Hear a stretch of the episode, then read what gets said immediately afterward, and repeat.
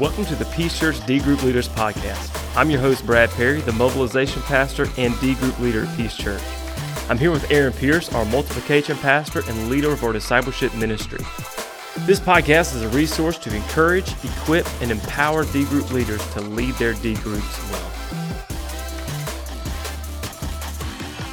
Welcome back to the Peace D Group Leaders Podcast. This is episode 42. Uh, what we're going to discuss here today is your role after multiplying. Hopefully, you were able to listen to the previous episode where we talked about uh, different ways that you can multiply your group. Today, we're going to shift gears a little bit and talk about what your role is after you have multiplied that group. So, oftentimes, you may not be sure what your relationship should be uh, for the people who have multiplied from your group. So, knowing how to multiply your group also includes understanding your relationship uh, to the people in your group that have multiplied. So we're going to take some time today to discuss through this. So, Aaron, uh, just right off top, what is our role after multiplying? So, before I jump into talking about our topic, just a heads up if you guys hear random background noise, they're working in like the air ducts up above us. And so I just didn't want you to think like we're running into the table or Absolutely. banging our heads on the wall. So, just to clarify. And it um, just got really loud right then. Yeah, we're worried like one, one guy's foot may come through the ceiling. So, if you hear a scream, we won't edit that ah! out. We'll keep, we'll keep that going. Uh, but yeah, so the question, of course, is are we after multiplying. We've had several episodes that deal with different layers. Funny of... side note story. I'm sorry. oh, you're good. Go ahead. Go ahead. you think about that? Like I just yelled. Like I listen to um, podcast a lot while I'm cutting grass. So I've got like my noise canceling earbuds, and I was listening to a podcast. And apparently, this guy hosting the podcast has a dog in his room, and all of a sudden, the dog comes in his room and just starts like that. And I jumped on the lawnmower thinking a dog's about to like attack me or something, and I realized, oh no, it's on the podcast. That's why I kind of want if something like that happens, we got to leave it on here. Don't edit it out just to scare the mess out of everybody anyway, listening. Sorry. Now let's get refocused. Aaron, what is our role after multiplying a D group? That was a very smooth transition. I like that. Um, transition for the win. Boom. There you go. so, yeah, I mean, we've talked a lot about multiplication on here. This is one layer that often gets left, you know, not talked about. We just don't deal with this topic as much. And so we wanted to give you some practical tips on this. So here's what we're basically saying your primary role after you multiply is that you're going to turn into sort of a coach for the people that have multiplied out of your groups. So we use that term very specifically because you think about what a coach does. A coach doesn't play the game for his players. They coach the people on their team. They're helping them play the game. They're prepping them, preparing them. They're working through, you know, how to do this, competencies, and all of that. And so when you think about multiplication, it's really important in discipleship that the only way this happens is if you hand off. Like if you're trying to own everything in your group, in that way you're not allowing them to coach and learn the skills that they need to go and multiply. So then once they have multiplied, you still can stay in contact as a coach and sort of as a resource. So, we're going to look at just in this episode four simple things that that entails, practically speaking, how that works and what that means. And so, um, what all does that entail being their coach? Well, first, it obviously would imply a follow up. So, one of the things that can happen, unfortunately, we get busy, right? And let's say you have multiplied and you're going to start a new group yourself.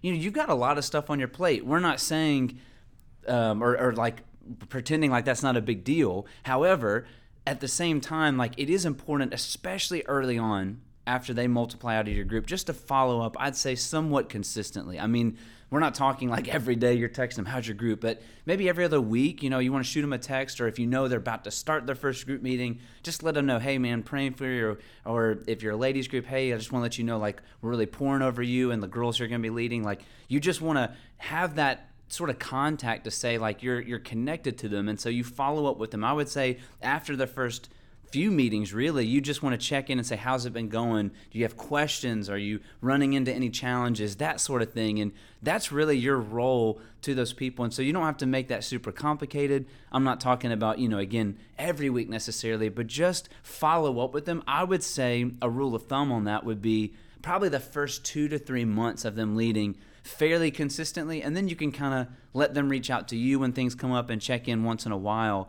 Uh, but you just want to keep that sort of contact in place um, in that way. And so that's when we say when we when we mean when we say follow up, we're talking about just kind of doing that, especially early on. And so just a way to kind of make this practical, like Brad, I'll flip this to you for a second.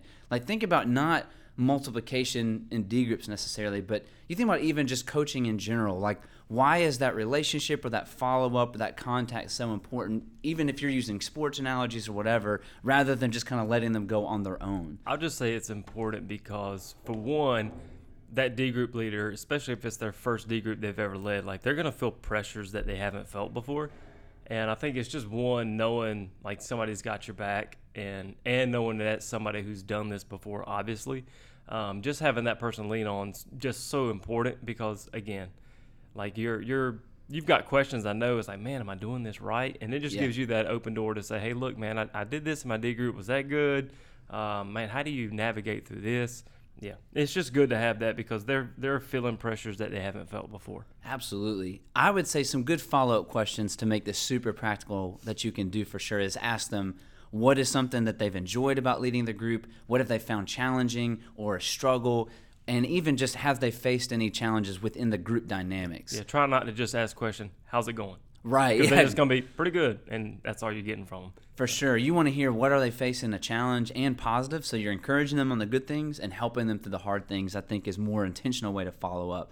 So that's the first thing. The next thing I'd say a coaching role looks like as far as um, with your multiplied leaders would be just your availability to guide them. Now, what I mean by this, that sounds like, well, what's the difference in that follow up, right? What we mean by this is you need to make it very clear um, from the outset, like when you do your follow ups, or before you actually start your follow-ups before you even multiply like hey like i want to be your first person that you reach out to when you're facing something or you have a question or even if you have a win like i want to be that first person to share with. Here's why we say this and we'll come back and wrap uh, the episode up with this, but it's really important that they see you as that primary contact for a few reasons. One, they already have a relationship with you, so you've spent time with them, you've poured it in them, you've helped them to get to this point in multiplying, so that should be natural. But also, it's really important for the sake of ministry as a whole, because if if they kind of flip it back to, well, I'm going to go to the church for resources first. Again, to be clear, like the church,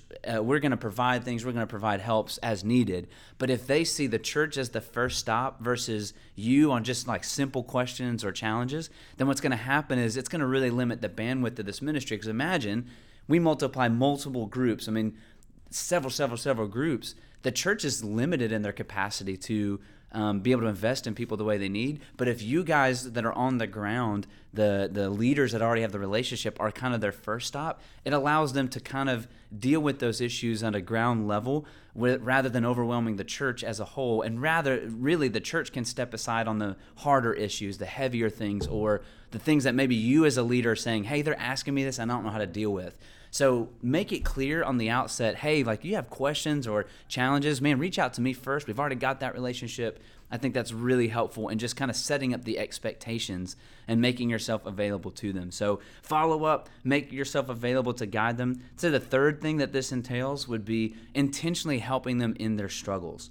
So, in your follow ups, whether it be things that you're asking directly and answers come out, or they reach out to you maybe later on in the group for struggles they're having, I would say you really need to be very purposeful in kind of offering those advice and help. And so, think back through your own experience. Maybe they've got a problem with you know an uncommitted group member so for you personally you know what are some things that you know that would be ideal to help them through that maybe they've just taken for granted or not really understood how to handle or let me eh, give you a really practical example. Let's say they reach out and they say, I've got this person that's not been coming um, to my group the last month, but I, you know, I really, I don't want to talk to them. I'm nervous about it.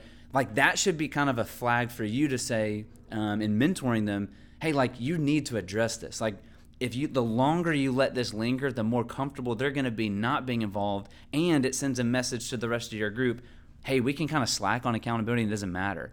And so, even if it's not an issue, they're telling you, like, hey, I'm struggling with this, but just in the sharing of how the group's going, you see things that are like, hey, this isn't really ideal, or hey, they're not they're not actually doing here journals at all. They're not getting in the word, they're drifting from the purpose. That's where your role comes in to intentionally help them in their struggles. So when you think of struggles, don't just think of things they're telling you they struggle with. Think of things that maybe like they don't even realize that they're doing that's not good or not helpful that you can then step in and sort of guide them through. And so that's sort of what we mean when we talk about that aspect of that role. And then the last thing I would say is just point them to ongoing resources. You Uh, I do want to say this because when we I, we talked through this topic, it not may, for you guys. There are no other resources you need to listen to. You need to listen to us for your D group stuff, and no one else. we have all the answers. We figured it all out ourselves. no, not at all. But of course, you. I do want to preface this. We're not asking you as the leaders to be the answer machine to everything that they have. Right? We are just saying be that first kind of touch. And if you guys need help, man, the church is here for you. So I don't want this to be like a pressured episode. So this is where you can point them to ongoing resources. Now, some of you listening, you may be, everybody has different preferences, right? Some people are big readers, others like to listen to podcasts or other things, um, others just kind of figure things out as they go or they do things, right? And so, whatever has been helpful to you at any aspect, I would even say not just of D groups, but of like your own spiritual growth, maybe books or other resources, just encourage them to get involved in that or to read that or listen to it or whatever the case may be, right? We are not in this podcast the only resource out there. And so, um, I would just point them to those things to kind of give them more tools in their tool belt so that as they go, they may not even have to reach out to you on certain topics because through something they heard or read or listened to that you gave them could be a really good help kind of going forward. And so, just as a practical way, Brad, I'll just ask you what are some resources, books, or things like that that you found helpful as you've made disciples? It might not even be discipleship spe- specific, or it could be you know things that you've just found helpful as a disciple maker. Yeah, when I think specifically about discipleship and making disciples, uh, one of the first books that really challenged me was Multiply by Francis Chan. Uh, that was a really helpful and just focused book on discipleship. Uh, and then another resource that I've really enjoyed is a podcast, uh, Making Disciples by Robby Gallaty. I like that a lot because, man, there's so many different topics. And so you can just scroll through and whatever issue it is or whatever topic you want to see, uh, you can just scroll through and like click on that one. Um, I love to listen to podcasts. One, I have a 30 minute commute to work every day, so it's a great time. That's about the time those last. Um, so it's just been been really helpful for me. But uh, those are probably the two resources that I first think of is the book Multiply, Francis Chan, and then uh, the podcast uh, Making Disciples by Robby Gallaty. So you're saying we should listen to that podcast and not this one? No, I'm saying that's an extra one to listen to because obviously we're the best. Like we're trying to work our way up to number one on the charts. I think right now we are number two hundred fifty thousand three hundred eighty-three. But we're gonna work, make our way up as you guys share our podcast. I didn't know we were that high up. That's pretty amazing. I just I just made up that random number. uh, no, that is a super helpful podcast that got me into a lot of the thinking um, and a lot of the stuff that we've shared even here. I would just second that and say he also wrote a book called Replicate. Uh, that is Robby Gallaty wrote a book Replicate that's really helpful. Um, it also talks about a lot of the things they deal with on their podcast that has been super helpful for me. Um, so I would say that, and then another big resource or um, thing would be, especially for you ladies, there is a book called Disciple Her, actually written by Robby Gallaty's wife, Kandi Gallaty. Um, we try to give those out to new leaders, but if you've not had that before, it's a great resource. She also has a podcast specifically for the topic of discipling women called Disciple Her that you may find helpful as well. And so we always just want to throw out some resources that have been helpful for us. And so that is um, just some things to think through. And so, um, Brad, do you have anything else or? No, man, just um, we just hope this episode has been helpful for you all as you just start thinking about, you know, what is your role after you multiply your D group. So again, man, just take advantage of some of these resources. You can always reach out to us and just ask us about some uh, things that have helped us um, along our journey as well. But man, thank you all for listening to this podcast. We hope it was an encouragement. Until next time, we out.